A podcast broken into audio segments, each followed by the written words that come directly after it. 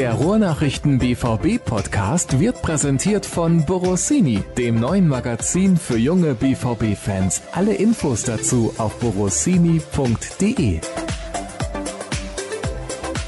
Bevor es losgeht, liebe Hörer, mit der Vorschau auf die Saison 2020-21 möchte ich ganz herzlich den Kollegen Tobias Jören grüßen, der leider heute nicht bei uns sein kann aus kurzfristigen Gründen und das bitten wir zu entschuldigen. Trotzdem habe ich zwei tolle Gäste mit dabei. Und, nee, stimmt gar nicht. Ich und Dirk Krampe.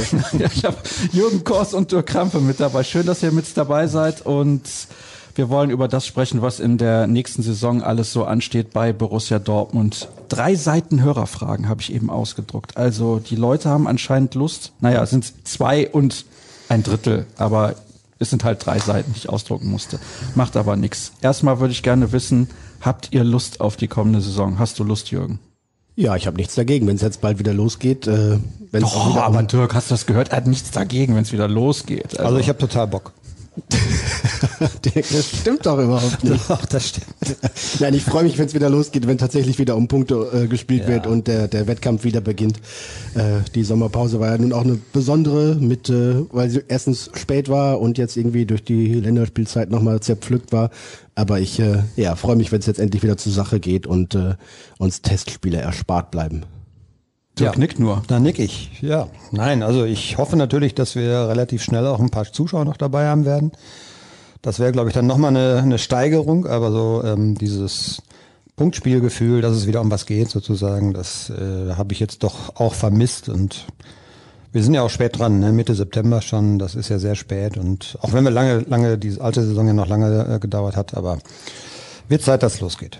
Das ist bei dir wie bei den Profis, ne? Erst wenn es wichtig zur Sache geht, dann läuft er auch wieder zu Höchstform auf. Ja, du volles, volles Potenzial erst, wenn es um was geht. So. Ja, logisch. So soll es sein. Kann Dirk noch mal kurz einen Schluck aus der Kaffeetasse nehmen oder ist das hier ein Cappuccino oder ein Kakao? Schokocreme. Schokocreme. Oh. Okay, das gibt's ja hier bei uns im Haus umsonst.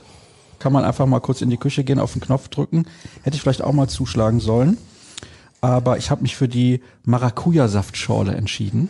Dirk, halt wie gesagt für die Schokocreme. Was hast du da in deinem Kaffeepott? Cappuccino. Cappuccino, okay. Ja, damit ich hier nicht einschlafe. Also, wir sind sehr unterschiedlich aufgestellt und unterschiedlich sind natürlich heute auch unsere Themen. Jürgen war am Montag noch beim Testspiel gegen Sparta Rotterdam mit dabei in Brakel. Wir sprechen über die überraschende, weil spontane Rückkehr von Marco Reus ins Mannschaftstraining und auch in den Kader. Wir sprechen glaube ich, nicht über die Saga rund um Jaden Sancho. Da haben wir schon genug drüber gesprochen in dieser Saison, beziehungsweise in den letzten Wochen. Die Saison hat ja noch gar nicht angefangen. Beziehungsweise, ja, offiziell geht's ja los mit dem Vertragsjahr am 1. Juli. Also meinetwegen hat's schon angefangen.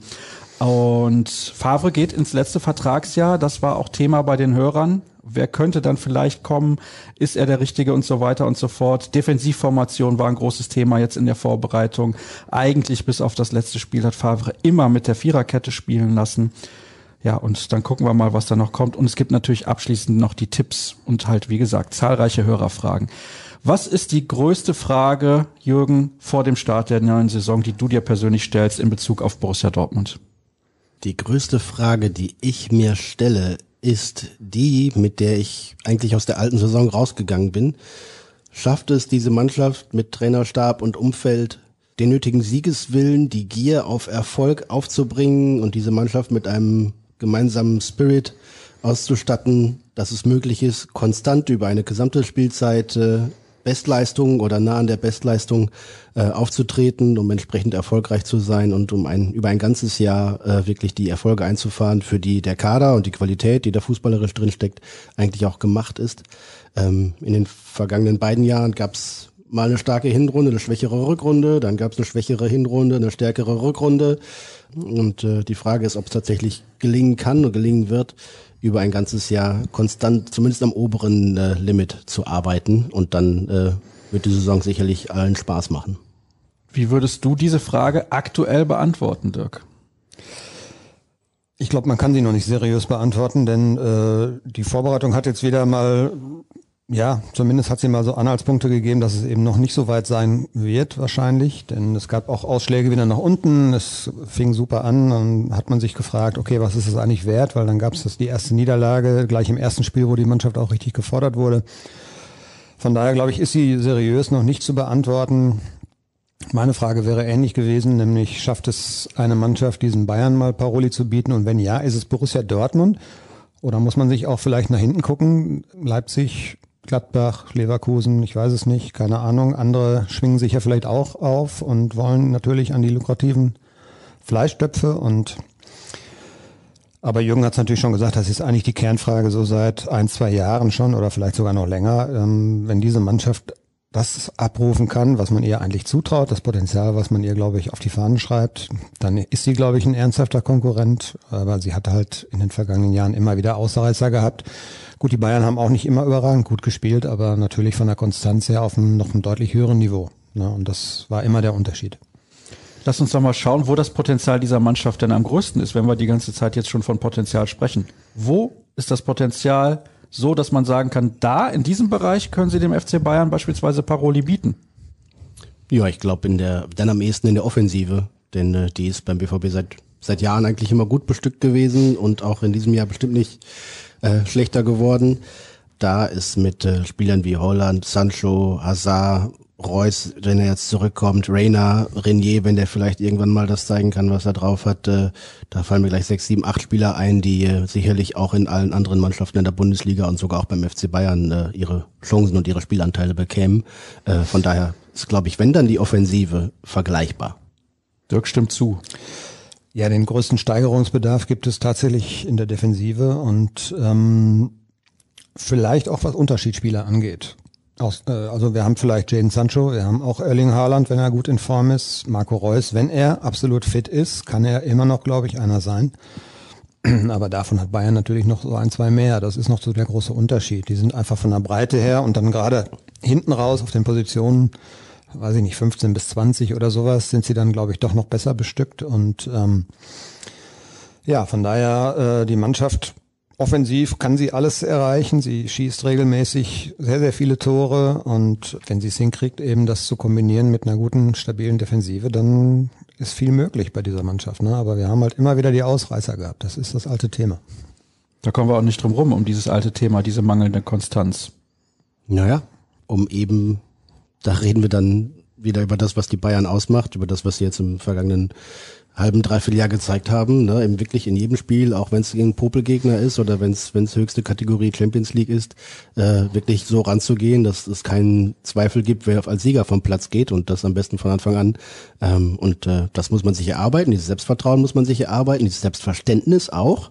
Und deswegen würde ich fast sagen, wenn wir über Borussia Dortmund reden, dann muss der der wichtigste Neuzugang in dieser Mannschaft muss eigentlich dieses Selbstverständnis sein, diese Gier sein, äh, sich eben nicht äh, einschüchtern zu lassen, auch auswärts so aufzutreten, wie man als Spitzenmannschaft wahrgenommen werden möchte und äh, eben klar zu zeigen von Beginn an, von Beginn der Saison an und auch in jedem einzelnen Spiel, auch wenn es äh, auf dem Papier her nicht sonderlich spektakulär aussieht, äh, zu zeigen, wir sind Borussia Dortmund, nicht mehr an mir, aber wir sind der BVB und äh, ihr könnt mal hier sehen, dass ihr irgendwie hier vom Platz gefegt werdet. Hm, jetzt hat Jürgen schon dieses Mir San Mir in den Mund genommen, was ich ja nicht mehr hören kann, aber es funktioniert halt. Das ist ein bisschen das Problem. Die Bayern haben sich das über Jahre erarbeitet. Dieses Selbstvertrauen, was Jürgen auch gerade angesprochen hat. Was ist denn der Schlüssel deiner Meinung nach, Dirk, dass Borussia Dortmund dieses Selbstvertrauen sich auch erarbeiten kann? Was braucht es, um dieses Selbstvertrauen zu bekommen? Ist das nicht einfach regelmäßig Titel zu gewinnen? Ist das nicht die einzige Chance? Ja, das ist die Krux, ne? Denn äh, wie soll das funktionieren, wenn man eben die Titel nicht gewinnt, weil eine Mannschaft wie Bayern München da ist, die immer noch einen Ticken besser ist? Also es ist schon schwierig und es führt natürlich vielleicht auch irgendwann mal dazu, dass man resigniert, wenn man Woche für Woche guckt und auf Ausrutscher hofft und sie leisten sich einfach keine. Und man merkt ja selber, dass man äh, in einigen Spielen sich quälen muss, um an seine Leistung zu kommen. Und ähm, das wird die ganze Sache wird dadurch nicht, natürlich nie einfacher. Ne? Aber es geht eigentlich nur über Erfolg permanenten Erfolg, dass man einfach auf den Platz geht und weiß, die Qualität ist so gut, heute gewinnen wir.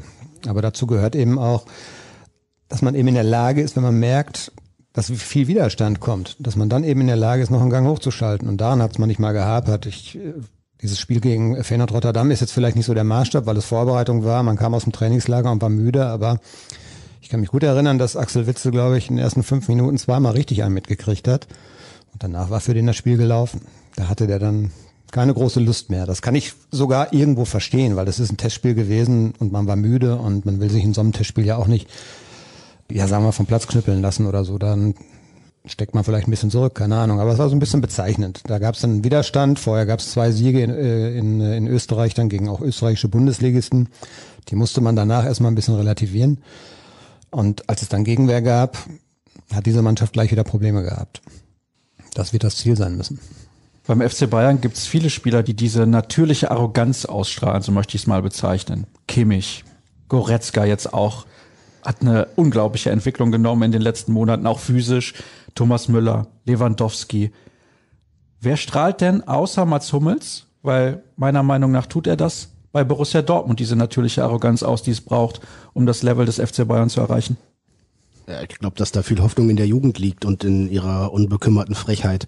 Äh, wenn man sich Leute wie, wie Holland, wie Sancho anguckt, vielleicht ein, ein Rainer, der da reinwachsen kann, die eben noch so jung im Geschäft sind quasi, äh, dass eben diese, diese Leidenschaft und diese, diese Begeisterung für den, für den Fußball noch so ursprünglich und so lebendig ist, dass da eben auch so viel Bock auf Erfolg noch drin steckt. Ich glaube, dass es äh, ja auch ausgleichendere und, und gemäßigtere Mentalitäten in der Mannschaft braucht, die vielleicht bei den älteren Semestern zu suchen sind, aber wenn Borussia Dortmund diesen Geist für sich finden will, dann glaube ich, müssen es äh, tatsächlich auch die, die Jungen ein bisschen reinbringen, dieses, äh, dieses Gefühl und diese, diese Zielstrebigkeit.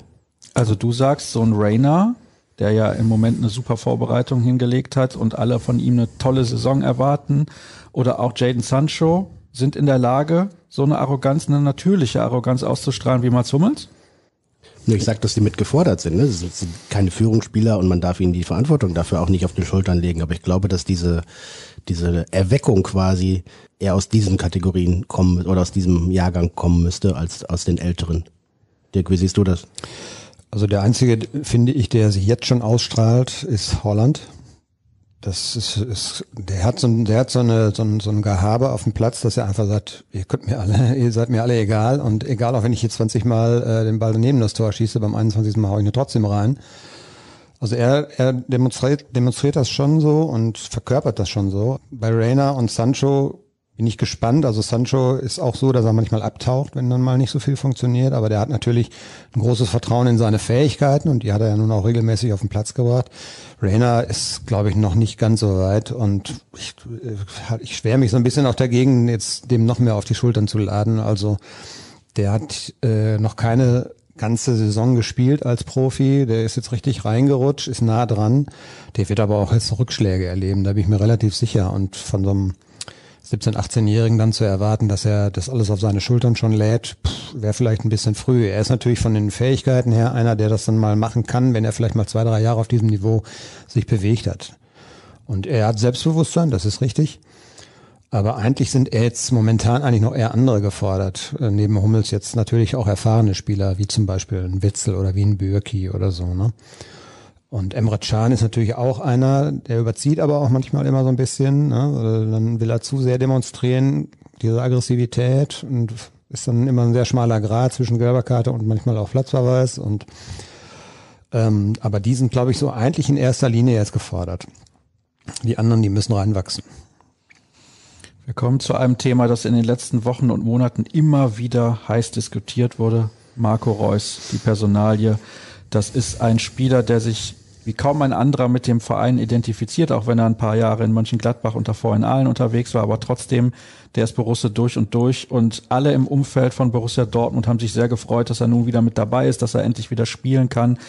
Er braucht natürlich dann noch, bis er wahrscheinlich die körperliche Belastung aushalten kann des Bundesliga-Alltags, insbesondere in diesem Herbst, der sehr, sehr intensiv werden wird. Was traut er ihm zu in dieser Saison? Weil er hat normalerweise immer sehr schnell wieder seine Form gefunden. Also die Form ist nicht das Problem, glaube ich zumindest, sondern vielmehr die Belastbarkeit. Ja, er ist jemand, der sehr schnell zurückkommt ne, und sehr schnell sein Leistungsvermögen auch wieder, wieder nicht nur andeutet, sondern auch umsetzen kann. Ich habe ihn am, am Montag spielen sehen über dann die 70 Minuten und da war schon wieder viel von dem dabei, was man von ihm kennt, äh, trotz der langen Pause und äh, trotz des komplett fehlenden Rhythmuses. Ähm, also körperlich ist er relativ weit schon. Also der hatte auch in der Zwischenzeit ja gearbeitet, intensiv gearbeitet, auch wenn es dann immer wieder Rückschläge gab bei der, was seine Verletzung an den Adduktoren anbelangt. das kann er, glaube ich, relativ schnell schaffen. Da müssen wir uns auch keine Sorgen machen. Und dass es mehr als genug Spiele geben wird, äh, steht auch fest, um eben die Belastung zu verteilen. Ich glaube, dass Marco Reus auch zu denjenigen gehört, die, die tatsächlich noch äh, Bock drauf haben, wie er es auch selber sagt, mit Borussia Dortmund nochmal deutscher Meister zu werden. Das wird er äh, sicherlich vorleben. Da bin ich, äh, bin ich ganz überzeugt von. Die Frage ist, ob er jetzt auch dauerhaft genug Vertrauen in seinen Körper hat, äh, um sich eben auf dem Platz auch äh, richtig reinzuwerfen, um da voranzugehen, um auch die Zweikämpfe zu führen, die, die schmerzhaft ausgehen können und die wehtun. Er äh, kann das, hat das auch immer wieder gezeigt und äh, wenn er das Selbstvertrauen oder das Zutrauen in sich hat und in seinen Körper hat, dass er, dass er wirklich auch gesund über eine lange Strecke kicken kann, dann äh, ja, es ist ja quasi wie ein, wie ein Neuzugang, der nochmal dazukommt nach dem vergangenen halben Jahr und von daher ist er vielleicht auch tatsächlich auch mit über 30 immer noch so ein, so ein X-Faktor, der das Besondere ausmachen kann. Ich fand es sehr interessant, wenn man jetzt mal vier Wochen zurückguckt, da war dann die Phase, wo bekannt gegeben wurde, ja, oder am, am, am Vorbereitungsstart, das ist ein bisschen länger schon, aber da war so die Phase, wo gesagt wurde dann, ja, Marco Reus muss erstmal wieder kürzer treten, es ist noch nicht so, wie wir es uns erhofft haben, fällt noch auf unbestimmte Zeit aus und da hatten viele so das Gefühl, mein Gefühl, dass ihn viele schon abgeschrieben hatten. Und äh, dann spielt die Mannschaft in zwei Tests gegen zwei Zweitligisten schlecht. Marco Reus ist auch einmal auf dem Trainingsplatz und jetzt ist er auf einmal schon wieder einer, der dieser Mannschaft eben das geben kann, was, was gerade in solchen Spielen vielleicht auch fehlt. Also ich habe ihn nie abgeschrieben und habe mich auch echt gefreut, dass er, dass er dann doch viel schneller zurückgekommen ist als eigentlich gedacht. Und ähm, ich glaube, der, der kann dieser Mannschaft ganz, ganz viel noch geben, denn ähm, man kann nicht in 45 Pflichtspielen die Verantwortung im zentralen Mittelfeld einen 17- oder 18-Jährigen über, übertragen. Das wird nicht funktionieren, glaube ich. Man muss schon auch eben gucken, dass man äh, in der Beziehung auch rotiert. Und ähm, was Jürgen gerade sagt, ist natürlich der Kernpunkt. Fußballerisch ist er noch gut genug oder er ist ja herausragend gut. Er, das reicht locker, aber macht der Körper mit. Das ist, glaube ich, für mich so die entscheidende Fa Frage. Schafft er es tatsächlich auch mal 30 Pflichtspiele vielleicht? Das wäre schon eine Marke, die schon ambitioniert ist, glaube ich. Äh, schafft er erstmal 30 Pflichtspiele zu spielen, schafft er erstmal relativ verletzungsfrei durch eine Saison zu kommen. Und gerade dieser Bereich Adduktoren, er hatte schon eine Schambeinentzündung, ist dann, glaube ich, eine Schwachstelle auch. Da muss man dann, glaube ich, auch viel investieren, um da Muskulatur zu stärken und so weiter und viel Prävention und so. Also das wird schon eine Herausforderung. Aber äh, Borussia Dortmund, glaube ich, braucht Marco Reus, wenn sie auch große Ziele erreichen wollen wenn ich das richtig mitbekommen habe. Ich wurde ja zuletzt vom Kollegen Kors kritisiert, ich hätte mich nicht vorbereitet auf den Podcast, aber das lasse ich jetzt mal unter den Tisch fallen. Die Behandlung war recht schmerzhaft für Marco Reus. Also er geht da auch schon an seine körperlichen Grenzen, um wieder sein vorheriges Niveau zu erreichen oder vielleicht sogar ein physisch besseres Niveau als das, was er vorher hatte. Er hat, glaube ich, so ziemlich alles ausprobiert, was, was er ausprobieren konnte. Ne? Und nachdem es zweimal Rückschläge gab, einmal im Mai, Juni, als er schon wieder kurz vor Mannschaftstraining war oder schon wieder da mitgemischt hat und dann nochmal im ähm, Juli, äh, ein paar Wochen später nach dem eigentlichen Urlaub. Und äh, ja, dann hat es tatsächlich irgendwie ein, ein Mittel und einen Weg gegeben und, und eine Behandlungsform, die bei ihm den, diesen Knoten gelöst hat, die diese, diese Verletzung aufgebrochen hat. Ähm, und dementsprechend äh, scheint es ja wohl schmerzhaft gewesen zu sein, aber bestimmt auch ja, so eine, so eine Befreiung, dass er jetzt wieder ohne, ohne Schmerzen, ohne Belastung, ohne äh, Hintergedanken äh, einfach sein Bein benutzen kann zum Schießen, ohne da auf den nächsten Rückschlag zu warten, dass er ja richtig losgelegt hat. Und ich glaube, also die, die letzten drei, vier Wochen wird er äh, vielleicht mehr trainiert haben als viele andere, die eh schon über eine Saisonvorbereitung immer stöhnen. Aber ich glaube, Marco Reus wird alles getan haben, dass er auch schon am nächsten Montag äh, auf jeden Fall eine Option ist, um zumindest im Kader zu stehen. Denn 70 Minuten hat er jetzt gespielt. Dann kann er auch irgendwie im, im DFB-Pokal in, in Duisburg nochmal noch mal ein paar Minuten kurz vor Schluss vielleicht bekommen, um ihn einfach äh, ja auch dafür zu belohnen, dass er sich da so zurückgeschuftet hat. Denn äh, ja, wie es ihm gegangen ist mit sieben Monaten Pause, da muss man ja auch äh, kein, äh, kein Kaffeesatzleser sein, dass er, dass er daran körperlich, äh, innerlich dann auch irgendwie fast zugrunde geht, weil er schon wieder so lange ausfällt und ihm das tierisch auf den Wecker geht, ähm, dafür zu belohnen, dass er zurückkommt und eben auch der Mannschaft zu zeigen, hier ist der Kapitän, er ist da, Marco, wir gehen zusammen in diese Saison und wir planen mit ihm und äh, ihr könnt euch auf ihn verlassen äh, das ist schon auch ein, ein, wichtiges Zeichen innerhalb der Mannschaft. Ich wollte gerade sagen, es ist ein super Zeichen, denn äh, er hätte ja mit 31 auch irgendwann mal resignieren können ne, und sagen können, verdammt, es, es reicht einfach nicht. Es ist immer wieder Rückschläge, es dauert lange. Aber das ist bei dem, glaube ich, tatsächlich so, dass Er hat so viele Spiele verpasst. Wir haben es ja letzte Tage wegen einer anderen Geschichte mal nachgeguckt. 63 Länderspiele, die er nicht spielen konnte, wo er eigentlich eingeladen gewesen wäre. Dann hätte der jetzt annähernd 100. Ja, und ähm, der hat, glaube ich, noch so viel Ehrgeiz einfach und Bock drauf, irgendwas zu erreichen, dass, dass er sich eben diese Qualen auch antut. Und das finde ich, kann, kann nur ein super Zeichen sein. Und er ist derjenige, ne, gerade auch für, für die, für die jüngeren Spieler, die nachrücken, wie für, für Rainer, für Sancho, der das immer wieder betont hat, auch für einen Rainier, bestimmt auch für einen Bellingham. Marco Reus ist der Spieler, den alle kennen, egal wo sie herkommen, vor dem alle Respekt haben, in der eigenen Mannschaft, aber auch beim Gegner. Und äh, dementsprechend äh, ist, die, ist die Wichtigkeit und Wertigkeit von ihm innerhalb des Teams und auch nach außen gar nicht zu unterschätzen. Also man darf ihn wahrscheinlich nicht für 45 Pflichtspiele in der Saison einplanen. Das tut der BVB auch nicht. Äh, aber wenn er einfach da ist und äh, mehr als nur sporadisch mithelfen kann und auf dem Platz stehen kann vom Beginn an, dann äh, wird das, das Niveau und das Level beim Fußballerischen, beim BVB dramatisch erhöhen und auch, glaube ich, da, wo wir eben am Anfang darüber gesprochen haben, bei diesen, bei diesen weichen Faktoren, Motivation, Begeisterung etc., Leidenschaft, äh, da wird er sicherlich auch genauso vorangehen, was vielleicht andere in der Form nicht können.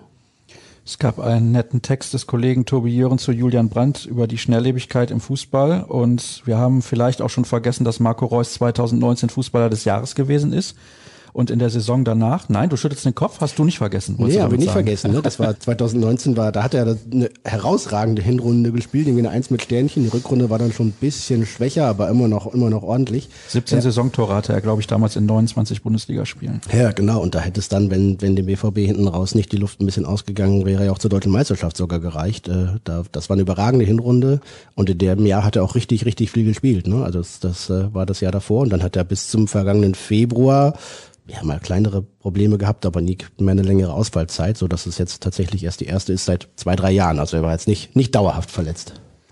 Was ich damit sagen wollte, ist, er hat ja auch im Jahr danach, also in der Hinrunde 2019-20, nicht so gut gespielt, weil er auch die Konstanz nicht auf den Platz gebracht hat. Er hat in den Heimspielen regelmäßig gut gespielt, aber auswärts hat er ähnlich agiert wie die Mannschaft. Er hat da die Konstanz vermissen lassen. Vielleicht auch, weil er immer spielen musste als einer der ganz wenigen, ist so ein Dauerspieler von Lucien Favre, genau wie Axel Witzel. Traut ihr Lucien Favre zu oder glaubt ihr daran, weil zutrauen kann man es ihm auf jeden Fall, aber glaubt ihr daran, dass Favre daraus gelernt hat und in den kommenden Monaten, insbesondere in so einer Mammutsaison, wo alles so eng beieinander liegt, das richtige Maß finden wird, zu sagen, pass mal auf, ich würde den gerne spielen lassen und der wäre heute wichtig, aber ich kann einfach nicht. Dass er halt die Lehren daraus zieht und sagt, nein, heute Reus nicht, auch wenn es ein wichtiges Spiel ist und ich die drei Punkte unbedingt brauche. Ich darf ihn nicht einsetzen, weil sonst fehlt er mir für 10, 15 andere Spiele. Das äh, Thema hatten wir letztes Jahr schon mal. Da kann ich mich gut dran erinnern. Da ging es dann um Witzel, äh, weil in der Vorsaison, also hinten raus, Dortmund ja dann deutlich eingebrochen ist. Und Witzel war ein Vielspieler, dem man das auch deutlich angemerkt hat. Reus war, war ein Zweiter. Ich habe so ein bisschen Zweifel, weil für Lucien Favre ist jedes Spiel ein Endspiel und jedes Spiel und jeder Gegner ist super schwer. Also er muss es einfach hinkriegen, dass er, es gibt ja Langzeitplanung, also er muss einfach hin, es hinkriegen, dass er sieht, okay, dann haben wir mal als Gegner, keine Ahnung wen, ich will jetzt keinen Namen nennen, aber da gewinnen wir dann vielleicht Sag auch mal. ruhig Augsburg. Sag ruhig Schalke. Sag ruhig Schalke, ja. Ja, zum Beispiel. Man, ja, warum denn nicht? Ist ja, ist ja auch egal. Das sind Heimspiele, die muss Borussia Dortmund gewinnen und in Augsburg äh, wird sicherlich nicht einfach. Das hat man jetzt im Winter auch wieder gesehen.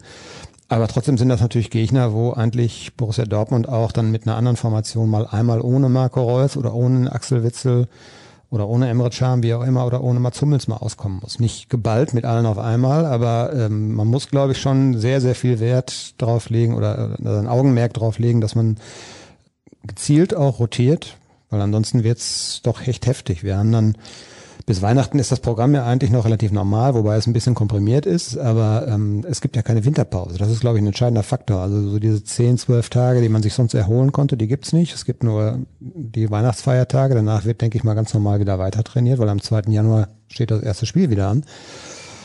Und das kann nicht funktionieren, wenn man äh, Spieler dann durchbelastet. Dann wird man irgendwann die Quittung kriegen. Mhm. Ich habe so ein bisschen Zweifel, weil Favre ist jemand, heute, heute ist schwer. Heute brauchen wir doch noch Reus. Ich kann heute auf Reus nicht verzichten. Ja gut, dann ist jeder Gegner immer der ja, das ist bei ihm Mögliche, der das, gerade das, kommt. Das meine ich ja, ja gerade. Ja, es gibt noch einen, einen zweiten Punkt, glaube ich, dazu, der unabhängig vom Blick auf die Mannschaft und auf den Gegner ganz entscheidend sein muss, weil das Thema Belastungssteuerung, das haben die Verantwortlichen auch schon gesagt, nochmal neue Bedeutung bekommen wird. Da muss, und das tut der BVB, soweit ich das weiß, auch ganz deutlich darauf geachtet werden, was, was die Daten hergeben. Ne? Es gibt äh, da eine strenge Überwachung in den Spielen, im Training, da gibt's Performance Manager, alle Fitnesswerte werden ständig ausgelesen und man kann natürlich sehen, wann Spieler erschöpft sind, wann sie sich nach einer Erschöpfung nicht mehr so schnell erholen wie vorher und eben Gefahr laufen, sich zu verletzen. Und dann muss man frühzeitig Stopp sagen und sagen, dann du heute nicht, du bist hier irgendwie noch im gelben Bereich und noch längst nicht wieder im grünen Bereich nach dem Spiel vom Mittwoch oder nach dem Spiel vom Samstag. Dann setzt du dich heute, setzt du heute mal aus, dafür kann dann der nächste. Also das muss tatsächlich auch, auch Daten und wissenschaftlich getrieben werden, wie Belastung verteilt wird, um eben das Verletzungsrisiko so gering wie möglich zu halten. Das Wissen hatte der BVB beispielsweise vor dem Spiel in, in Bremen, soweit ich das weiß, auch, dass Marco Reus so ziemlich äh, schon äh, nicht richtig fit war. Der hatte keine Wintervorbereitung, da ist er ein bisschen ausgefallen, dann musste aber schnell wieder spielen. Dann war das Pokalspiel in Bremen Anfang Februar ähm, und haben gesagt, so, ah, eigentlich besser wäre es, wenn er nicht jetzt voll müsste. Dann lief das Spiel schlecht und Marco musste auf dem Platz bleiben und äh, verletzt sich dann kurz vor Schluss und das hätte man eigentlich besser wissen können oder sich nachher Ärger darüber ärgern müssen, dass man es eigentlich besser gewusst hätte, aber es hat die Situation nicht hergegeben. Und da dann konsequent zu sein und sagen, nein, wir gehen keine Verletzungsrisiken ein, wir haben unsere Methoden zur Prophylaxe, wir haben unsere wissenschaftlichen Daten und können eben einigermaßen genau sagen. Nicht, nicht was äh, traumatische Verletzungen durch Zweikämpfe anbelangt, aber was ja, die kann man eh nicht verhindern. Sind. Genau, aber was Belastungsfolgen sind oder Überlastungsfolgen sind, die kann man weitgehend vermeiden, wenn man sich da drauf verlassen kann. Und ich glaube, das äh, ist beim BVB mittlerweile so gut ausgebaut, das Know-how, äh, dass das auch möglich ist, um eben da dem Trainer auch Entscheidungshilfen äh, an die Hand zu geben oder im Zweifel auch mal zu sagen aus der medizinisch-athletischen Abteilung, sorry, aber der Spieler ist drei Tage später immer noch sauer, äh, also in den Muskeln sauer und äh, der geht jetzt besser nicht auf den Platz, denn sonst hat er gleich einen Muskelfaserriss. Und äh, es gibt so viel Wissenschaftliches und so viel Bohai drumrum, man muss es dann auch konsequent umsetzen. Ihr könnt Dirk Krampe gerade nicht sehen, er stimmt zu und vor allem bleiben seine Zweifel. Du glaubst nicht daran, dass die Spieler, also gerade Reus, Witzel, Hummels, dann häufiger auf der Bank sitzen. Also zumindest so oft, wie sie sollten. Ja, die Frage ist halt, wie oft müssen sie tatsächlich? Wir haben keinen Einblick in diese Daten, aber wie Jürgen schon sagt, die müssen, die, die Daten werden erhoben, dann muss man sie auch nutzen. Das ist so der Punkt. Und da muss man aber auch dann als Trainer vielleicht akzeptieren, wenn der Doc sagt, äh, lass das mal lieber bleiben heute mit dem. Und ich habe so Zweifel, weil äh, das kennen wir alle. Favre, jedes Spiel ist super schwer und ich habe so Zweifel, dass er das dann konsequent umsetzt. Es gibt natürlich auch äh, Zwänge, die dazukommen könnten durch Verletzungen anderer Spieler oder sowas. Das kann ja auch einmal mal alles sein. Also er hat nur in der Vergangenheit, finde ich, so manches Mal die Chance verpasst auf eine äh, gesunde Rotation. Er hat dann noch einen relativ engen Kreis an Spielern vertraut, aber gerade jetzt auf der Reus-Position zum Beispiel hat er eine gute Auswahl. Wir hoffen, dass äh, Renier irgendwann relativ zügig auch eine Alternative ist. Er kann Gio Reyna bringen. Der galt ja lange, bevor klar war, dass Reus so weit ist, galt er eigentlich schon als Startelf-Kandidat. Jetzt bin ich mal gespannt, wie er es, wie er es löst. Aber die Auswahl auf der Position ist ja da. Julian Brandt kann auf dieser Position noch spielen. Also da hat er genügend Möglichkeiten und die muss er einfach nutzen, weil die Situation ist außergewöhnlich, die gab es vorher so noch nicht und ähm, du kriegst dann irgendwann im Frühjahr die Quittung, wenn du das nicht machst. Das ist das Problem. Das haben wir ja vor zwei Jahren gesehen, wie es dann in der Rückrunde so dahin ging und Borussia Dortmund eigentlich gute Chancen gehabt hätte, deutscher Meister zu werden.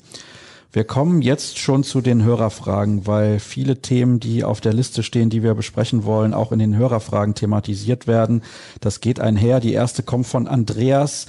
Sehe nur ich das so, drei gelernte Innenverteidiger, davon einer verletzungsanfällig. Ich nehme an, er meint dann Axel Sagadou. Alles andere ein Kompromiss, dann nur ein Stürmer.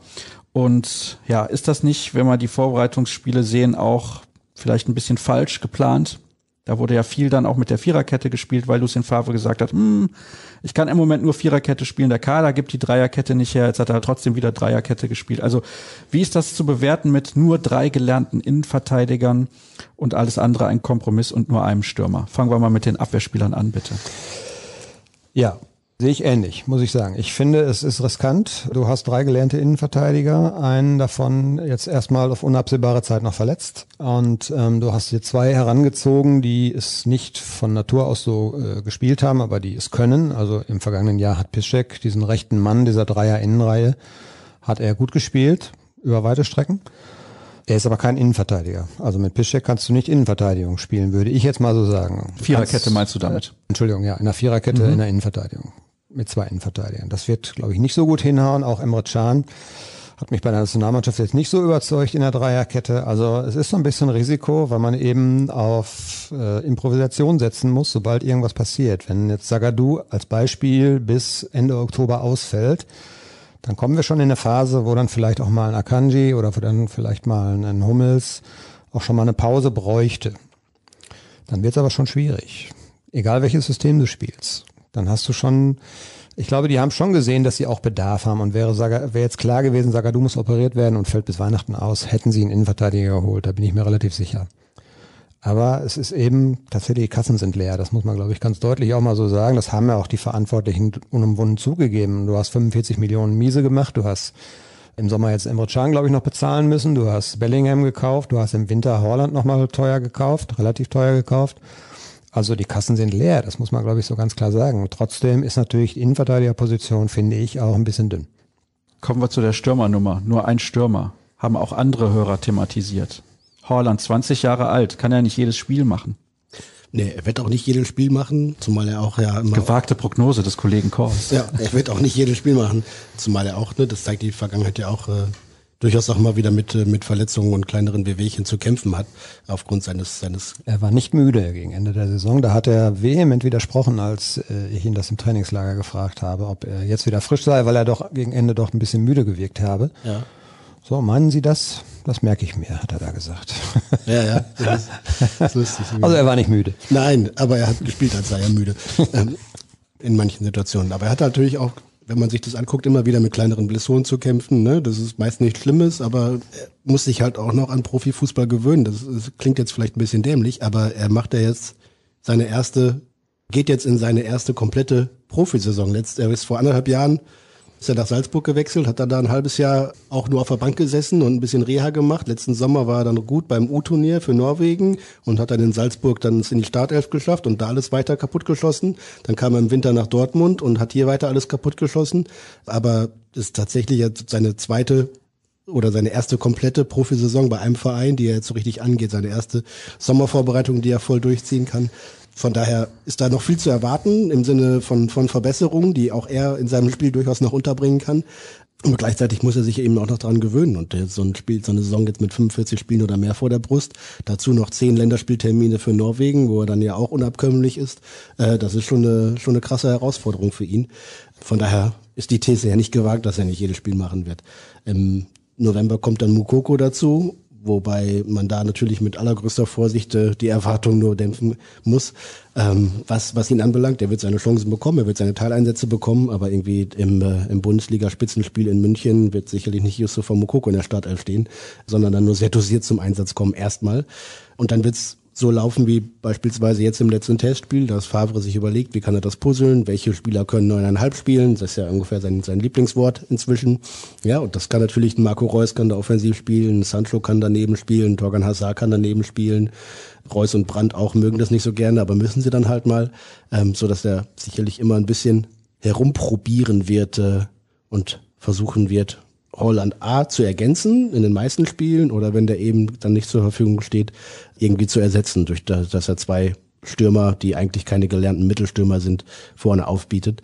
Das hat ihn bislang nicht gestört. Das hat in den vergangenen Jahren auch gut geklappt. Der BVB hat, glaube ich, nicht so wenig Tore geschossen, sondern in den beiden vergangenen Jahren, ich glaube, die beste und die drittbeste Torausbeute der Bundesliga-Geschichte, glaube ich, fabriziert. Und das nur mit einem Stürmer und äh, erst war es Paco, dann, dann Erling Holland das dürfte nicht das größte Problem werden. Ich glaube, die, die Offensive, das haben wir am Anfang auch schon gesagt, ist, ist so gut und so, so variantenreich bestückt, dass ich mir da keine allzu großen Sorgen mache. Und die Alternative wäre ja zu fragen, welchen Bundesliga-Stürmer finde ich, der sich irgendwie für wenig Geld hier auf die Bank setzt, der mir, wenn er dann mal reingeworfen wird, irgendwie fünf bis zehn Tore garantiert, die mir helfen, am Wochenende nach dem Champions League-Spiel dann eben auch den, den nächsten äh, Pflichtsieg einzufahren.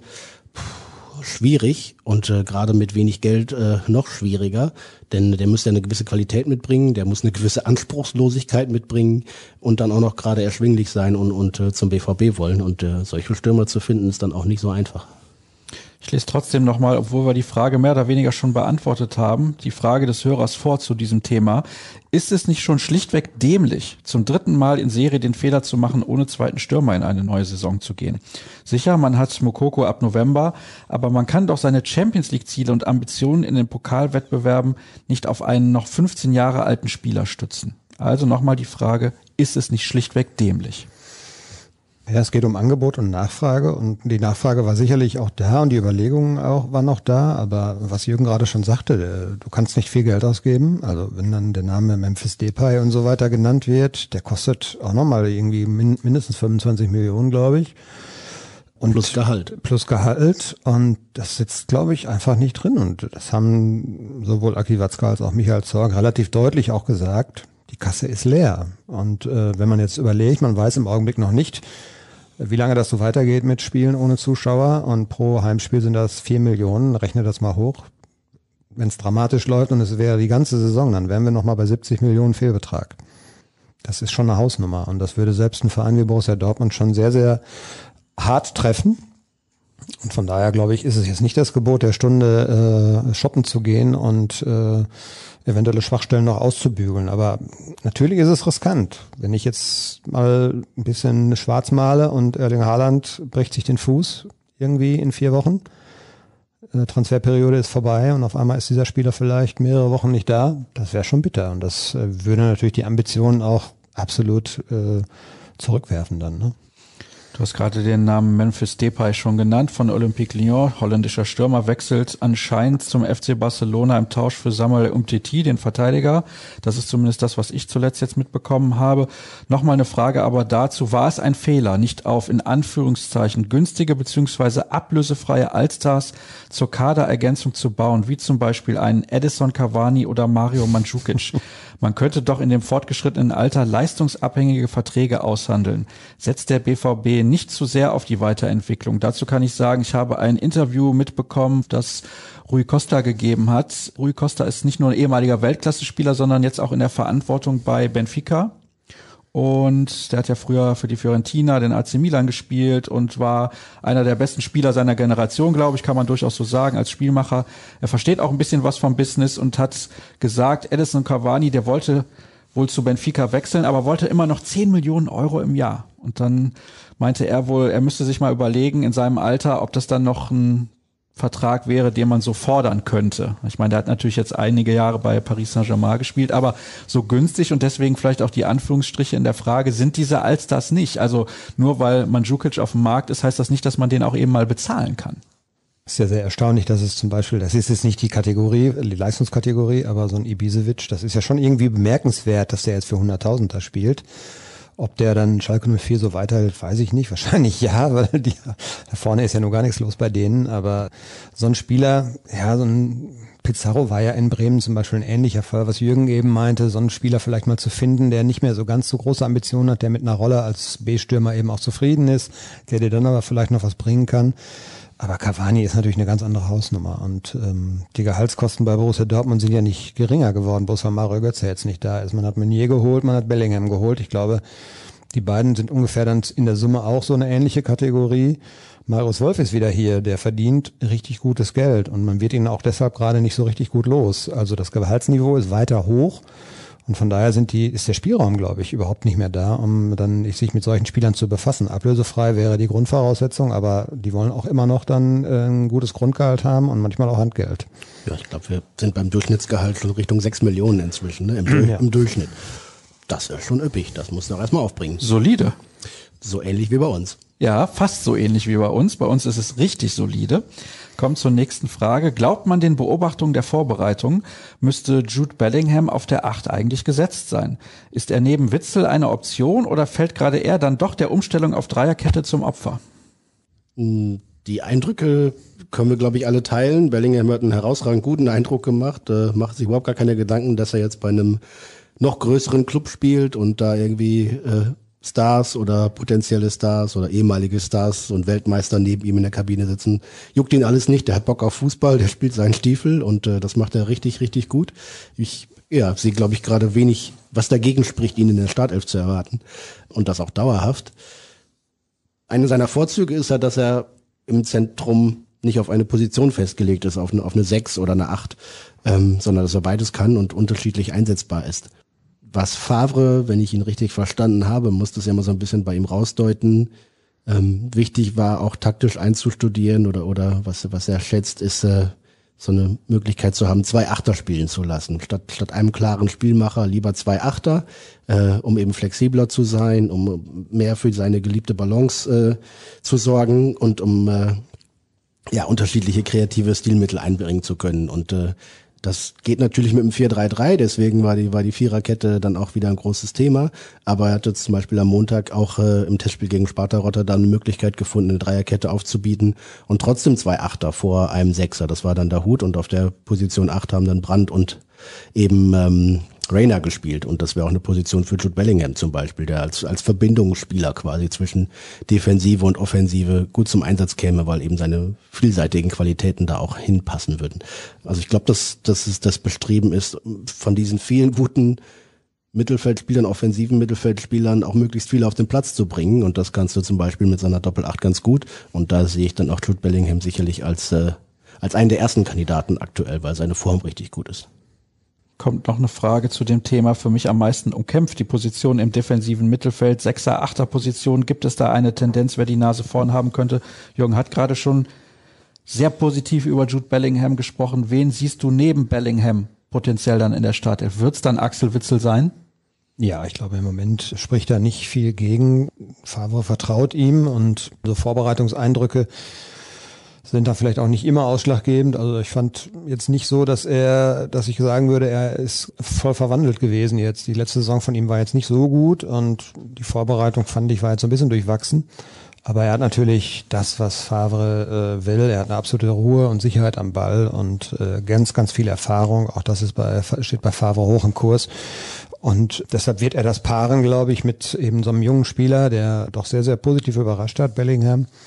Du wirst aber natürlich auch Spiele haben, wo dann Delaney zum Zug kommt, wo du vielleicht auch nochmal einen Abräumer brauchst. Und äh, da muss man auch bei Bellingham, glaube ich, einfach mal sagen, machen lassen, laufen lassen, aber auch nicht zu viel erwarten und auch mal Pausen geben, weil äh, das ein, ein Spieler wie er, der aus der englischen zweiten Liga kommt und auch jetzt erste Saison in einer richtig großen Liga, dass der äh, über 30, 40 Spiele konstant auf sehr, sehr hohem Niveau spielt, darf man, glaube ich, auch nicht erwarten. Also das sind so ein paar Geschichten, wo man sicherlich aufpassen muss, sowohl was Rainer anbelangt, eben als auch, auch bei Bellingham. Da muss man vorsichtig sein, aber solange die Jungs laufen wollen und funktionieren, solange sollte man sie auch von alleine lassen. Und das wird, glaube ich, Favre tatsächlich auch machen. In der Bilanz PK wurde verkündet, dass der BVB wieder Finanzschulden aufgenommen hat und auch aufnehmen musste. Kann jemand von euch skizzieren, wie die finanzielle Perspektive bis zur Überwindung der Pandemie aussieht? Und wenn das jemand kann bei uns im Team, dann ist das Finanzexperte Jürgen Kors. Oh, ich dachte, du hättest jetzt gesagt, der Krampe hätte ich mich auch gefreut. Nee, mir traut er das nicht zu. Ah, ja, acht Millionen Schulden musste der BVB zwischenzeitlich aufnehmen, Kontokorrent, äh, um eben da die Zahlung auszugleichen. Und er hat sich äh, Kreditrahmen bereit gestellt, bereitstellen lassen für, soweit ich weiß, einen dreistelligen Millionenbereich, also über 100 Millionen Euro, die potenziell da wären, die der Club abrufen könnte, wenn er sie denn bräuchte, um die Liquidität sicherzustellen. Soweit ich weiß, auch zu einem richtig guten Zinssatz. Also wenn wir da irgendwie vom Zinssatz von, was weiß ich, zwei, zwei Prozent reden oder sowas und du kannst 100 Millionen bekommen für, für einen Zinssatz von zwei Prozent ähnliches, dann ist das, glaube ich, ein sehr gutes habe ich auch versucht. Ach so, versucht. Wollte mir mehr aber nicht geben. Wollte man den, ja, du hast, Hättest du mal mit 90 Millionen versucht. Das ja, ich bin so hoch angegangen. Du hast natürlich in den letzten, letzten Jahren auch nicht irgendwie an die 200 Millionen äh, Gewinn gemacht. Ist Meine so? Eigenkapitalquote ist deutlich schlechter auf Deine Solaranlage, Dirk, die muss einfach noch profitabler werden. Ja, die, die läuft aber gut. Ja, gut. Der Hühnerbauernhof, der ist nicht mehr so rentabel. Ja, das stimmt. Nein, im Ernst. Also es gibt die Möglichkeit, das alles abzufedern. Deswegen musste der BVB auch einen Jaden Sancho jetzt nicht zwingend verkaufen, weil, weil keine Not da war. Trotzdem ist natürlich das, das Festgeldkonto ist geplündert. Ähm, das Eigenkapital ist irgendwie von 350 auf knapp 300 Millionen schon mal geschrumpft. Das, was in Immobilien oder in Steine da liegt, äh, will man gar nicht antasten, wie Stadion, Geschäftsstelle, das gerade erweiterte Trainingszentrum in Brakel wenn es ein ganz katastrophales Jahr gibt, dann muss man im nächsten Jahr auch in Richtung Spielerkader denken und gucken, wen man abgeben kann, wen man abgeben muss, zu welchen Konditionen, aber aktuell noch nicht der Fall. Dementsprechend äh, kann der BVB sich in, in dieser aktuellen Saison trotz unklarer Lage, wann es mit der Corona-Pandemie irgendwann mal irgendwie weitergeht, äh, leisten, einen Kader aufzubieten, mit dem man voll wettbewerbsfähig ist und äh, muss da halt noch keine Abstriche machen. Das ist gut. Wenn es jetzt äh, ein katastrophales Jahr wird für alle Fußballfans und dementsprechend auch wirtschaftlich für die, für die Clubs, nämlich ohne, ohne Zuschauer, dann sind wir locker in der Größenordnung, Dirk hat es eben angesprochen, von über 70 Millionen Euro Minus, die dann da stehen. Und da ist dann noch nicht äh, einzukalkulieren, was vielleicht noch von Sponsoren, von, von Partnern etc. wegbrechen könnte, die selber in Finanznöte geraten aufgrund der Wirtschaftskrise. Dann sind es schon, schon andere Hausnummern und die könnte der BVB dann auch nicht mehr so richtig abfangen. Was ich letztens nochmal aufgeschrieben habe, vielleicht kann ich es noch eben ergänzen, ist, dass es äh, ja, einen guten Zeitpunkt gab für eine diverse, äh, für eine ganze Reihe von Verträgen, die der BVB abgeschlossen hat oder, oder ausverhandelt hat, bevor die Corona-Krise kam, nämlich äh, den Vertrag mit Puma, wo jetzt irgendwie aus äh, 8, 10, 11 Millionen inzwischen vielleicht dann so locker nochmal 30 pro Saison werden. Das ist ein Plus von 20, mit dem man kalkulieren kann. Der Vermarktervertrag mit Lagardère, jetzt Sport 5, ist ausgelaufen, beziehungsweise hat sich, hat sich verändert, so dass 15 Millionen Euro weniger dafür aufgewendet werden müssen. Der Vertrag mit 1 und 1 und dieses, äh, ja, kreativ schon fast geniale äh, Co-Sponsoring mit Ivonik bringt dem BVB über 20 Millionen Euro mehr pro Saison ein, oder fast 25 Millionen Euro mehr pro Saison. Das sind schon, schon gewaltige Beträge, die zur rechten Zeit mehr zur Verfügung stehen, denn äh, ein Jahr später hätte schon deutlich schwerer und schwieriger ausgesehen, wenn man das mal gegenrechnet gegenüber vielleicht 70 Millionen Euro oder über 70 Millionen Euro, die man riskiert, miese zu machen, dann äh, sind eigentlich 60 Millionen Euro mehr auf der Einnahmenseite oder die man eben nicht ausgeben muss. Ja, schon ein gutes Gegengewicht. Von daher erntet der BVB A von den Reserven, die er sich hat, äh, angefressen, von guten Verträgen, die er jetzt aktuell und für die nahe Zukunft sich äh, ausverhandelt hat und dann eben von der von der Gewissheit, dass man äh, ja erstmal auch die Liquidität sichern könnte, wenn es denn nötig ist, akut. Ich möchte jetzt ein bisschen vorlesen. Die Fragen sind länger, beziehungsweise teilweise sind es auch nur Aussagen, aber sie sind sehr unterschiedlich. Das finde ich doch interessant. Mir geht die Systemdebatte um Favre auf die Nerven. Er hat jetzt im Interview gesagt, dass er weiß, dass die Dreierkette besser zum Kader passt und jetzt halt Viererkette eingeübt wurde, um sie einfach zu beherrschen. Würden die möchtegern Gott-Trainer Nagelsmann oder Tuchel diverse Systeme einstudieren, gäbe es Lob von allen Seiten. Eine Mannschaft wie der BVB muss einfach flexibel sein und genau das will Favre. Heißt nicht, dass jetzt nur noch Viererkette gespielt wird. Sommerlochpanik völlig umsonst. Nächste Meinung. Die Trikots stehen für mich sinnbildlich für die Vorahnung und Vorfreude auf die kommende Saison. Ich würde mir gerne eins kaufen, tue es aber nicht, weil ich dem Grau nicht noch Unterstützung zukommen lassen will. Sowohl heim als auch auswärts, das Sponsorenlogo ist schon mutig gewagt, ich kaufe es mir nicht. Vorfreude auf die neue Saison ist auch nicht da. Es fehlt der Aufbruch. Der Spieler, bei dem man auch an die Saison glaubt, der Unterschiedsmacher. Kann das Reus sein oder Sancho? Haben wir eben schon ein bisschen drüber gesprochen. Mich überzeugt nichts zu glauben, warum es dieses Mal klappen sollte, vor den Bayern zu stehen. Das wird eine gute Vizemeisterschaft oder irre ich mich da vielleicht? Über die Tipps sprechen wir gleich am Ende noch. Für den Endsport bräuchte der BVB zum Beispiel einen Stürmer. Haaland ist 20, ohne Backup ist das doch Wahnsinn. Auch das haben wir eben schon thematisiert. Dann eine ganz andere Meinung. Spannende, dynamische, coole Mannschaft, die wir da haben. Klar kann es mit den vielen jungen Spielern Schwankungen geben, aber das ist doch okay. Finde entscheidend, dass Favre sich traut, die Mannschaft mutigen und leidenschaftlichen Fußball spielen zu lassen. Kann er das? Mit dieser Frage möchte ich wieder das Wort an meine Kollegen weiterreichen. Auf welche, auf welche dieses Frage dieses langen Dings sollen wir jetzt Nur die eingehen? letzte. Nur Kann die er letzte. das? Okay. Ja, ich habe halt immer so meine Zweifel und ähm, dieses Thema zum Beispiel Dreierkette, Viererkette, ist es wirklich so, dass er es einsieht oder hat man ihn so ein bisschen auch in sein Glück gezwungen? Das war in der vergangenen Saison so, da haben wir äh, ja nun alle gehört, dass äh, sehr, sehr starker Anschluss aus der Mannschaft kam und natürlich hat auch Sportdirektor Michael Zorg da sein, äh, seine Meinung zu kundgetan und ist es dies Jahr wirklich so, dass er erkennt, dass es nicht funktioniert oder muss man ihn wieder so ein bisschen zu seinem Glück zwingen? Klar, das ist richtig, dass natürlich auch Mannschaften mehrere Systeme beherrschen müssen und deshalb war es absolut okay, dass er das getestet hat. Ich fand nur, dass die Erkenntnisse eigentlich die waren, die beiden Österreich-Testspiele kann man, glaube ich, rauslassen. Auch dieses Testspiel gegen Duisburg, da wurde die Mannschaft einfach auch nicht gefordert.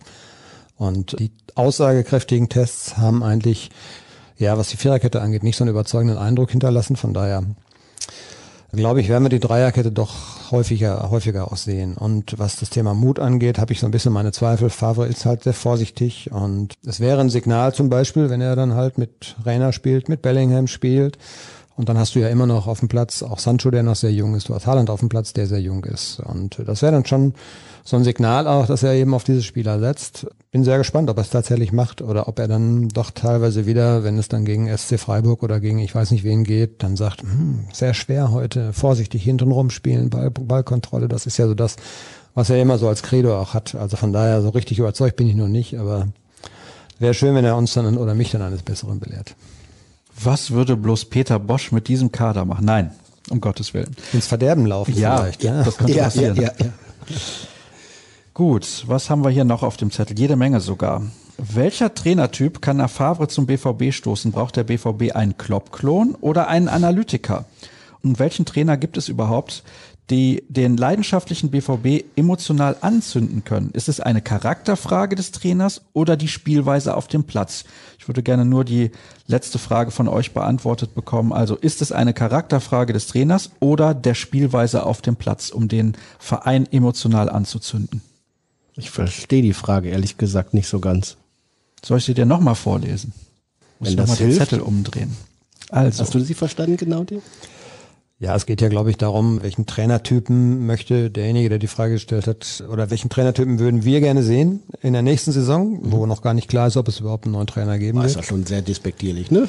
Ja, ich finde auch, die ganze Diskussion auch um Favre muss man ja auch mal, das muss man auch mal sagen. Natürlich hat auch dieser Trainer Fehler gemacht, aber den hat ein Nagelsmann auch gemacht. Wie war denn die Rückrunde von Julian Nagelsmann, der als Halsbringer gilt, in, äh, in Leipzig? Die war auch jetzt nicht so toll, ne? Von daher finde ich schon, dass man auch sehen muss, was eben gut gelaufen ist. Also die Mannschaft, finde ich, hat schon eine klare Struktur. Die Mannschaft spielt guten Offensivfußball. Sie hat noch Schwankungen, aber jetzt einfach auch den Stab über Favre zu brechen. Ich glaube, es wird natürlich ganz stark jetzt darauf ankommen, wie die Hinrunde auch läuft, wie souverän auch gespielt wird. Aber ich, ich sehe die Alternative sehe ich im Moment noch nicht. Von daher weiß ich auch nicht, welcher Typ jetzt gut für Borussia Dortmund wäre. Also das ist eine ganz schwierige Frage, weil wenn Sie sagen, okay, dieser Typ Favre, den wollen wir jetzt nicht mehr haben, dann müssen Sie ja eine, eine Kehrtwende machen und einen ganz anderen Typen wahrscheinlich verpflichten. Und ich wüsste jetzt gar nicht, wer da in Frage kommt. ein Favre, der weniger zweifelt, würde wahrscheinlich schon reichen. Ja, natürlich hat dieser Trainer seine Macken. Das wussten aber auch alle Verantwortlichen und alle Fans vorher. Und ich finde, das, man kann von ihm nicht erwarten, dass er sich da kolossal ändert und grundlegend ändert. Das wird er auch nicht mehr tun. Das wäre auch gar nicht sein, sein, seine Charaktereigenschaft.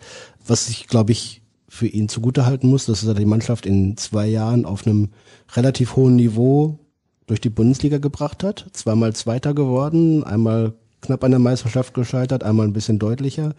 In der Champions League zweimal überwintert, zweimal ärgerlich ausgeschieden im Achtelfinale, wo mehr möglich gewesen wäre, aber sind zweimal weitergekommen und haben da überwintert. Pokal ging es dann äh, in beiden Jahren eigentlich zu früh raus. Das ist ein bisschen das, äh, das Dilemma, was dann insgesamt die Bilanz noch ein bisschen zu sehr trübt. Aber ähm, Borussia Dortmund ist ja schon wer. Ne? Und, und äh, als zweimaliger Vizemeister muss man jetzt auch nicht alles schlecht reden. Und wenn du als Trainer, glaube ich, einen Wunsch hast oder wenn, wenn du das dir zurechtlegen würdest, dann würdest du sagen, ich brauche drei Jahre, bis ich da bin mit der Mannschaft, wo ich hin will. Und dieses dritte Jahr hat er sich verdient. Das äh, hat er sich erarbeitet und äh, das soll er auch bekommen und äh, dann kann er halt nochmal zeigen. Und es, es geht ja für ihn genau darum auch, ne, sich, sich weiter zu bewerben für vielleicht noch mehr Zeit in Dortmund oder bei anderen Clubs. Das äh, wird sicherlich auch ein, ein Bewährungsjahr für ihn sein. Ich traue ihm zu, dass er das schafft, weil er gut beraten wird, weil er gut, einige gute Leute um sich herum hat. Wenn er sich beraten lässt, äh, kann das sicherlich sehr, sehr fruchtbar werden.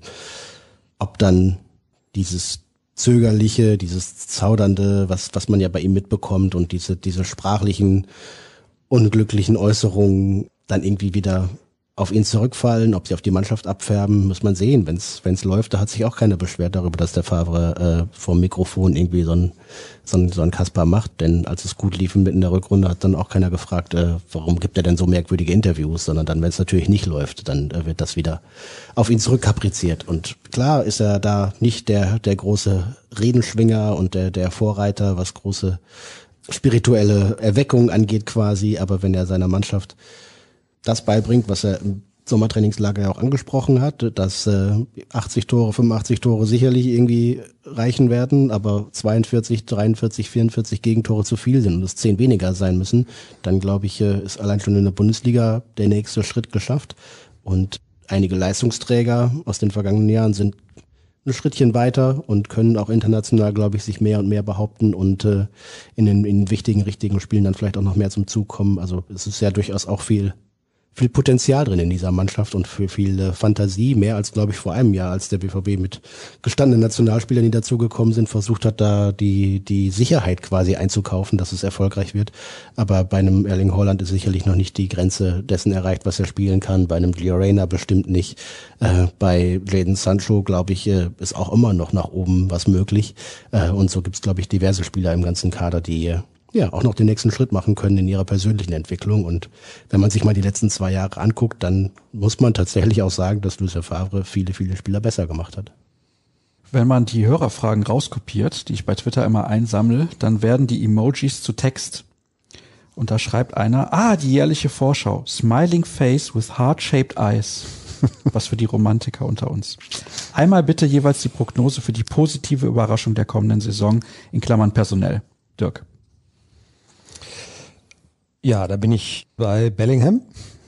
Der hat mich sehr beeindruckt in den bisherigen Spielen, die ich von ihm gesehen habe und auch im Training, einfach von seiner, von seiner, von seinem Selbstbewusstsein. Er strahlt da wirklich was aus. Also es ist nicht so, als ob er als Lehrling herkommt, sondern der hat ein ja auch Männerfußball hinter sich. Zweite englische Liga ist, glaube ich, schon hartes Brot. Da geht es, glaube ich, richtig zur Sache und ist auch äh, sehr anstrengend, weil sie sehr, sehr viele Spieler haben.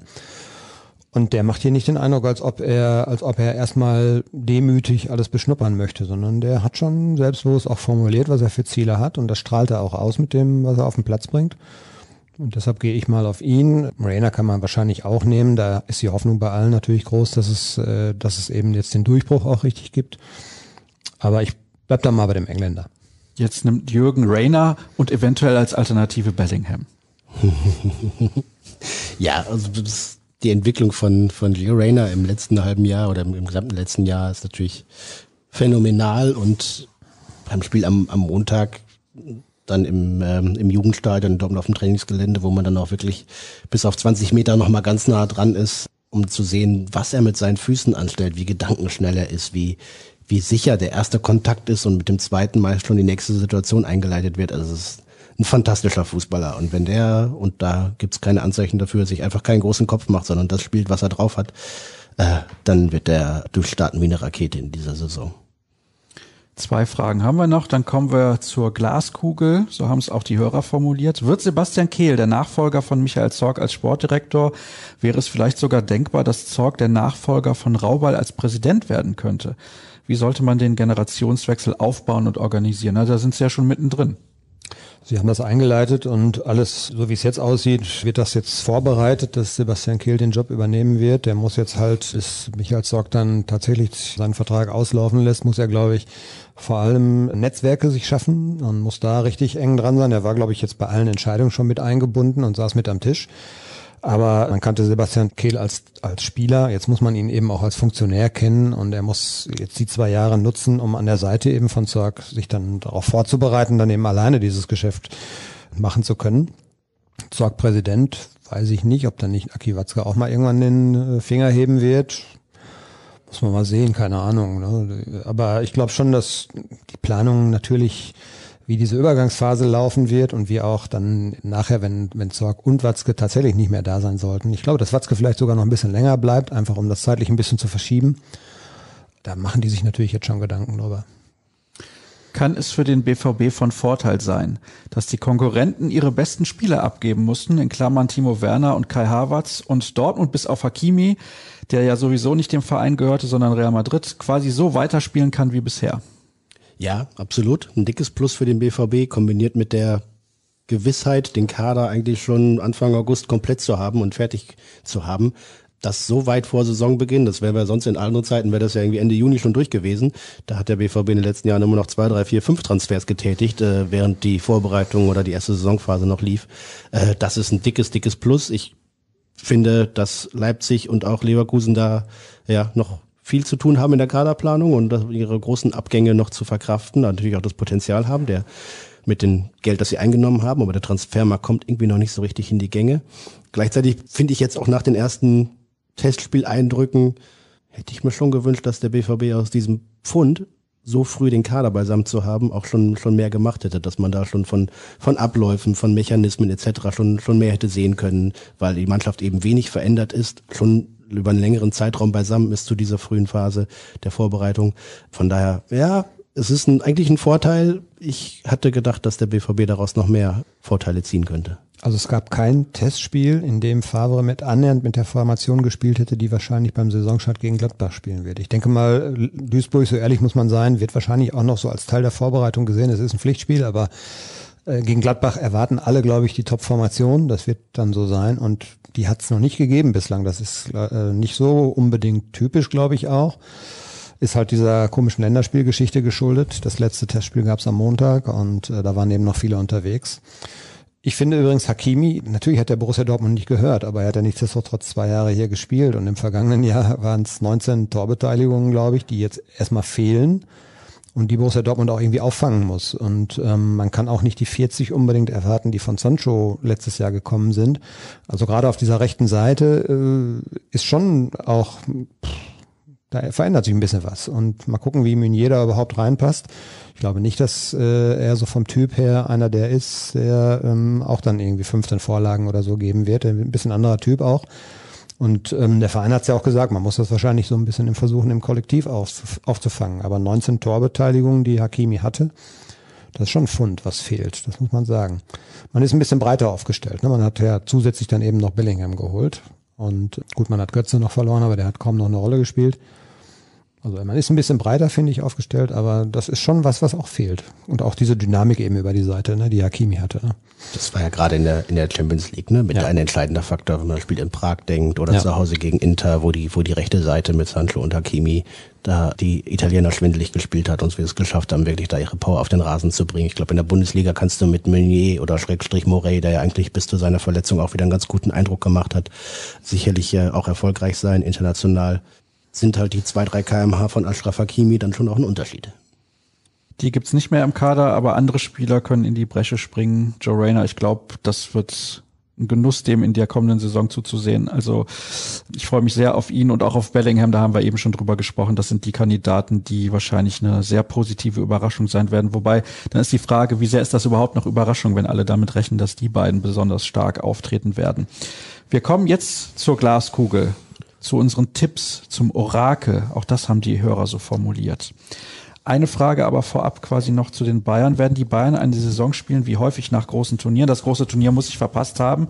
Das gab es diesen Sommer nicht. Oder machen sie da weiter, wo sie im Champions League Finale aufgehört haben? Was glaubt ihr? Tja, also es gibt wenig Anhaltspunkte dafür, dass es nicht so sein sollte. Ähm, sie haben natürlich jetzt Leroy Sané zum Beispiel noch in der Hinterhand als, als Neuzugang der dann irgendwann auch, wenn er jetzt regelmäßig spielt, wieder Ausnahmefußballer ist einfach, ein weiterer Ausnahmefußballer für diese Mannschaft und Hansi Flick hat's ja, da muss man schon wirklich auch Respekt zollen. Er hat so super hinbekommen, diese ganzen Charaktere auch äh, unter einen Hut zu bekommen und diesen Frustfaktor bei Leuten, die nicht spielen, den hat man kaum gemerkt, zumindest kam es nicht so nach draußen und ähm, das hat schon gar keinen Einfluss auf die Performance gehabt dieser Mannschaft. Die werden hoffentlich, sage ich jetzt mal für alle anderen, nicht unbedingt eine Rückrunde oder eine gesamte Saison spielen, so wie die Rückrunde war. Das wäre schon für alle anderen doof. Auch für Borussia Dortmund, aber doof. Ja, aber ich sehe jetzt nicht so große Anhaltspunkte, dass sie komplett irgendwie, äh, sagen wir mal, so, so einen Durchhänger haben, der ausreicht, damit alle anderen richtig nah ranrücken. Mhm. Ich glaube auch, die sind ja, das muss man leider für den Wettbewerbsgedanken ja so formulieren, noch längst nicht am Zenit. Ja, denn äh, klar, Müller, Lewandowski gehören zu den zu den älteren Kandidaten, aber alle anderen Leistungsträger, irgendwie äh, Davis und und Süle hinten, dann Neuer sowieso, der kann aber auch spielen, bis er 40 ist. Äh, Alaba, Kimmich, Goretzka und dann die ganzen Young Guns auf den Flügel vorne, Gnabry, Sané, Coman, die sind ja alle noch nicht alt und noch längst nicht irgendwie am Ende ihrer Entwicklung. Da geht ja bei allen sogar noch was und von dementsprechend muss man schon Angst haben vor der Bayern. Also die, äh, was die da beisammen haben, ich glaube so stark waren sie auch in den vergangenen Jahren, als sie schon richtig gut waren, nicht. Und jetzt sind sie, glaube ich, ja auch durch den Champions League Sieg und das Triple irgendwie schon extrem erfolgreich, aber ich glaube auch immer noch nicht ausgereift. Also wenn die sich nicht irgendwie eine Menge Eigentore reinhauen, werden sie einfach auf Strecke nicht zu bezwingen sein. Vor einem Jahr haben wir darüber gesprochen, dass es eine Umbruchssaison wird bei den Bayern. Und jetzt sind sie zu packen. Und was ist passiert? Sie haben alles abgeräumt. So schnell kann es Ja, bis gehen. zum Winter aber nicht. Aber sie waren zu packen. Sie waren zu packen, aber dann hätte Dortmund ja auf die Saison hinaus auch gerade am Ende wirklich überragend spielen müssen, hat auch im Herbst einige Punkte liegen lassen. Also was hätte das für eine Saison sein sollen von Borussia Dortmund, dass man dann am Ende tatsächlich deutscher Meister wird? Aber das, Das ist genau ja- der Punkt, den man, glaube ich, auch Favre zum Beispiel zugute halten muss. Diese Mannschaft hat zweimal, wie viele Punkte haben sie geholt? Ich habe jetzt nicht mehr genau im Kopf. 78. 78 und zwei, Ein- 71 oder sowas. Ja, und das hätte auch schon mal für eine Meisterschaft reichen können, glaube ich. Müsste man jetzt nochmal nachgucken, aber ja, man muss es einfach akzeptieren und das sagt Michael Sorge auch, das ist, ist zwar jetzt für uns dann doof, das ist so ähnlich wie, fragt mal Bernd Leno, ob er das gut findet, dass auf einmal drei Weltklasse-Torhüter vor ihm sind und ausgerechnet er in seiner, in dieser Phase dann eben nur die Nummer vier ist. So ist dann Borussia Dortmund, obwohl sie eine Supermannschaft haben, vielleicht trotzdem nur die Nummer zwei, weil es eben eine gibt, die über allen anderen steht und zwar deutlich über allen anderen. Übrigens aktuell über allen anderen in Europa. Auch das sollte man nicht vergessen. Also ja. FC Bayern München ist das Maß aller Dinge derzeit in Europa. Wer sollte es sein? Also der FC Barcelona ist es, glaube ich, gerade nicht. Real ist es auch nicht, Juventus nicht, PSG ist es nicht, die Engländer sind es nicht. Liverpool ist nah dran, natürlich, klar. Ihre Aber eigenen Sorgen. Mhm. ja. Gut, wie weit kommen wir dieses Jahr im DFB-Pokal? Eine Hörerfrage noch. Das weiß Jürgen. Jürgen weiß das, sehr gut. Dann notiere ich mir das mal. Er hat schon gewettet, glaube ich. Dann sage ich, wir fahren dreimal nach Berlin, einmal zum Auswärtsspiel bei Hertha, einmal zum Auswärtsspiel bei Union und einmal zum Pokalfinale. Gut, und dann jetzt abschließend eure Tipps. Würde ich gerne wissen. Wie geht's denn aus für den BVB in der kommenden Saison? In der Bundesliga, in der Champions League, Jürgen hat gerade schon gesagt, DFB-Pokal, dann komplettier das doch mal bitte. Wie geht's aus in der Bundesliga und in der Champions League und dann Dirk noch zum Abschluss? Mhm. Ja, die über Bayern sind, glaube ich, auf Strecke nicht zu, nicht zu schlagen. Der BVB kann eng und nah dranbleiben, wenn sie es schaffen, in der Hinrunde auf Tuchfühlung zu bleiben, vielleicht sogar zwischenzeitlich mal irgendwie knapp vorne zu liegen, um eben auch so ein Momentum zu bekommen und das Gefühl, so wir sind nah dran. Trotzdem wird es vermutlich auf Strecke nicht reichen. Champions League hängt immer natürlich ein bisschen was von der Auslosung zusammen. Ich finde, der BVB ist jetzt zweimal gegen spätere Finalisten ausgeschieden, muss man auch sehen. Tottenham und, und PSG sind jeweils weit gekommen, auch wenn sie für den BVB nicht, nicht unschlagbar waren. Wäre es natürlich schön, mal zumindest eine Runde weiterzukommen. Das letzte Viertelfinale ist jetzt schon ein bisschen länger her. Das war noch mit, mit Tuchel, ne? Und das war das Anschlagsjahr mit Monaco. Ja, wäre schon schön, noch mal eine Runde weiterzukommen, also unter die letzten acht. Das wäre auch mal wieder dran, glaube ich, um, um irgendwie auch eine, noch wieder da ein bisschen Duftnote zu hinterlassen. Äh, von daher Pokalfinale, Champions League Viertelfinale und Vizemeister und sagen wir bis März, April noch einigermaßen auf Tuchfühlung zu den Bayern. Und das wäre dann, glaube ich, eine, eine Saison, die man erwarten, erhoffen darf und die auch okay wäre unterm Strich.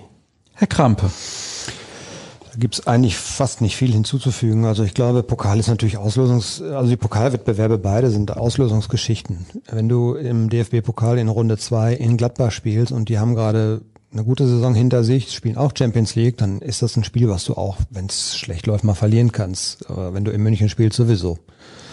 Aber normalerweise, glaube ich, ist der Ehrgeiz sehr, sehr groß, dass man die letzten beiden Pokalsaisons im DFB-Pokal ein bisschen vergessen machen lassen will. Da sind die Ambitionen, glaube ich, schon sehr groß, weil jeder auch immer gerne nach Berlin gefahren ist. Also wenn man in Bayern aus dem Weg gehen kann und ein bisschen Losglück hat, dann würde ich auch sagen, das Finale ist drin. Wie es dann ausgeht, muss man dann auch mal sehen. Meisterschaft sehe ich ähnlich wie Jürgen. Ich glaube, die Bayern müssten schon wirklich einbrechen. Ich habe tatsächlich so ein bisschen die Befürchtung, dass sich daran bei Dortmund jetzt nicht so viel ändert, dass es eben Schwankungen weitergeben wird, dass es ich sehe noch nicht so die, den zündenden Faktor, der dafür sorgt, dass eben mehr Konstanz da ist. Vielleicht kann das tatsächlich ein gesunder Reus sein, weil man ihn so gar nicht auf dem Zettel hatte jetzt erstmal für den Saisonstart und vielleicht kann man daraus so ein bisschen was schöpfen und dann einfach bis zum Ende oben dabei bleiben. Aber es wird sicherlich sehr, sehr schwer, den Bayern auf den Fersen zu bleiben, das glaube ich schon. Und ja, Champions League, ich glaube, Borussia Dortmund hat die Qualität, um dann auch mal mindestens Viertelfinale zu spielen. Zu noch mehr fehlt, glaube ich, noch ein bisschen was. Da kommen dann schon wirklich auch Vereine, die, wenn man das jetzt auch das Finalturnier gesehen hat, da war schon sehr, sehr hohe Qualität auch. Und so weit ist, glaube ich, der BVB noch nicht. Und Entscheidend wird sein, dass man eben nicht zu viel Last, finde ich, auf diese beiden Youngster im zentralen Bereich ablädt, denn ich weiß nicht, ob sie dem Druck schon gewachsen sind. Und man braucht eindeutig natürlich auch wieder eine sehr gute Saison von Jaden Sancho. Der hat mir jetzt in der Vorbereitung so ein bisschen Sorgen gemacht. Schien nicht so ganz im Flow, wie man das so schön sagt, zu sein. Aber mal gucken, wenn es dann um was geht, denke ich, äh, hat man sich auf ihn immer verlassen können und man braucht aber von ihm die Tore und auch die Vorbereitung. Ohne wird es nicht gehen. Im Flow sind wir definitiv hier bei den Ruhrnachrichten. Gleich gibt's erstmal Pizza und dann konferieren wir und planen die Saison. Das wird natürlich herausragen. Also die Pizza, nicht die Konferenz hinterher. Wir fokussieren uns natürlich auf das, was wichtig ist. Hinweise habe ich noch für euch. BVB Kompakt, unser morgendliches Briefing startet wieder ab Montag, passend zum DFB-Pokalspiel bei Borussia Mönchengladbach. Wir sind jetzt auch zu hören bei Audio Now mit dem BVB-Podcast der Ruhrnachrichten.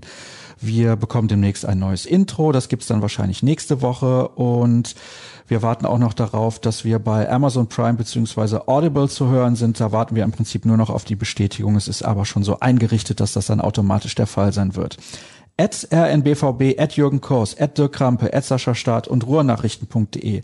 Alles Anlaufpunkte für euch. Ich hoffe, ihr hattet Spaß an einer gut einstündigen, ah, Moment, es gibt noch eine Wortmeldung des Kollegen Jürgen Kors, der mir jetzt noch den Abspann sozusagen versorgt. Bitte sehr. Ja, bevor du komplett abmoderierst und ich da einmal dazwischen grätschen darf, du hast doch hier auf deinem Mischpult diesen tollen Knopf mit dem Applaus. Ich wollte doch einmal hören. Ich hätte ihn gerne bei Dirk einmal gedrückt oder zweimal, aber der andere war noch besser, fand ich. Das, ja, das geht möchtest du runter noch wie was ein anderes Mettbrötchen. hören? Oben rechts. Sehr schön. Mit guter Laune verabschieden wir uns von der heutigen Runde. Danke, dass ihr mit dabei gewesen seid. Nächste Woche sind wir wieder für euch da wie gewohnt. Bis dann. Tschüss.